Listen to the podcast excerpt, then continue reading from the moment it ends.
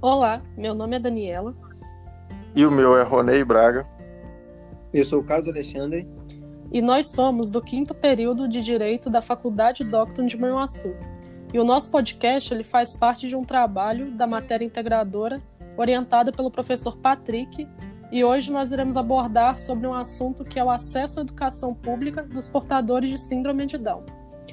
Como alguns de vocês devem saber, a síndrome de Down, ou trissomia do cromossomo 21, ela é uma alteração genética causada por um cromossomo extra no par 21, onde o ser humano com Down ele apresenta 47 cromossomos ao invés de 46. E ele possui três cópias do cromossomo 21 ao invés de duas. E é por esse motivo também que o dia 21 de março é considerado o Dia Internacional da Síndrome de Down. E as pessoas com essa deficiência, elas possuem geralmente olhos oblíquos, rosto arredondado, mãos menores e comprometimento intelectual. E inclusive eu tenho um, caso né, de experiência própria que a minha mãe, ela era professora na APAI daqui da minha cidade, Manhuaçu, e lá ela tinha alunos com síndrome de Down e ela cuidava deles com muito amor e carinho e os incentivava sempre com várias atividades, mostrando que eles também eram capazes de fazer é, qualquer atividade como qualquer pessoa, entre aspas, normal. E até aula de culinária ela já deu para eles lá. E quando eu era criança, de vez em quando eu ia para a pai com a minha mãe e eu brincava lá com as outras crianças que frequentavam a associação e na minha concepção eu não via diferença. Eu brincava com elas como qualquer outra criança. E, mas assim, eu lembro da minha mãe falando apenas para eu ter um pouco mais de paciência com elas, porque elas precisavam desse cuidado especial. Mas não era nada que me fizesse tratar elas diferentes, se é que deu para entender. Não, isso muda tudo na nossa vida. É, e falando mais um pouco sobre a inclusão, o meu companheiro Ronei ele tem algumas palavras a dizer. Sim. É, as crianças com síndrome de Down devem ser colocadas nas escolas desde os primeiros anos de vida assim como qualquer outras, né? Desde o começo, é, para a criança que tem é, essa deficiência, ela começa desde pequena já ter uma convivência na sociedade com outras crianças, é uma forma de terapia, é uma forma de ajudar essa criança a desenvolver seu convívio social com outras pessoas, né? É, a infância é o momento onde a criança recebe os primeiros estímulos que irão influenciar a sua trajetória escolar e no seu desenvolvimento futuramente. A inclusão escolar de uma criança com síndrome de Down ou com qualquer outra deficiência intelectual neste período da vida costuma ter resultados muito positivos, é, tanto para a própria criança deficiente quanto para as demais crianças da instituição. A, a convivência com crianças é, que têm Down é muito importante, pois ela serve como exemplo para as que é, têm síndrome também. Ajudar nesse desenvolvimento é, cabe ao professor, assim como ajudar o aluno deficiente, caso ele precise de uma ajuda extra. É, o tempo de concentração deles é menor do que os demais. Além disso, é, tem dificuldade de realizar é, tarefas que utilizem mais de um sentido por vez, é, como, por exemplo, é, ouvir o professor e copiar o que ele fala. Além de ir para a escola, para que possam ter um melhor desenvolvimento e garantir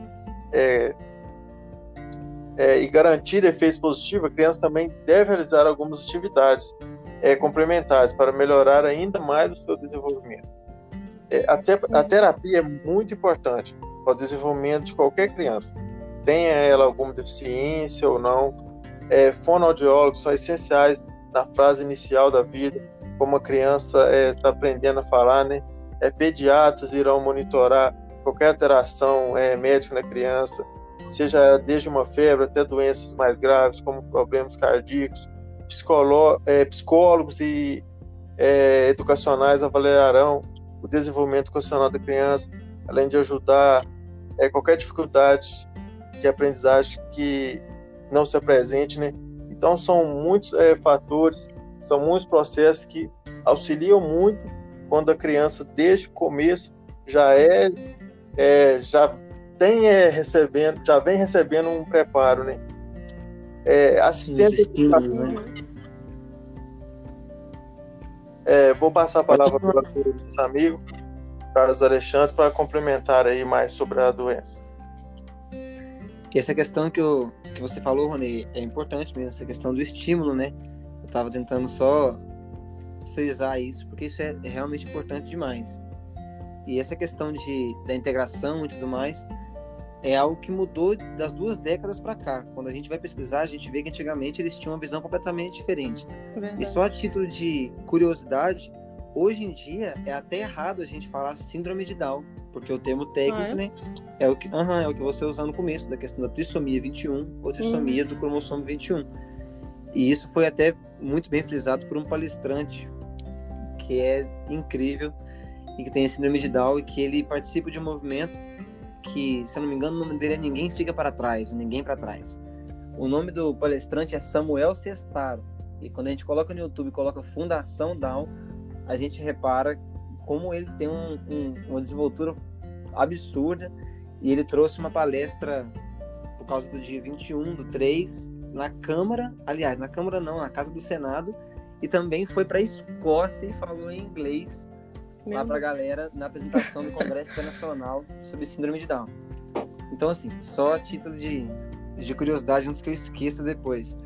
E quando a gente para para pensar nessa questão da, da inclusão, é importante também a gente entender aquilo que a Procuradoria, a Procuradoria Federal dos Direitos do Cidadão de, lá em Brasília emitiu um parecer falando sobre essas medidas de inclusão e tudo mais.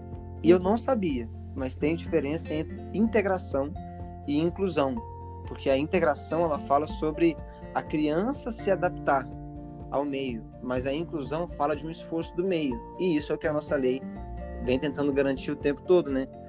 Desde o início com as nossas garantias fundamentais, direitos fundamentais e também de uma forma bem específica em relação à educação, que é o que a gente está focando mais, por exemplo, no artigo 205 da Constituição, quando fala sobre a educação ser um dever e um direito de todos, né?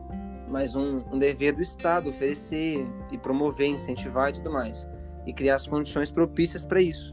Uhum. E se uma pessoa quiser ter mais acesso a essa legislação, entender o que que respalda, o que, que garante esses direitos, ela pode entrar no site da Federação Down ou do Movimento Down.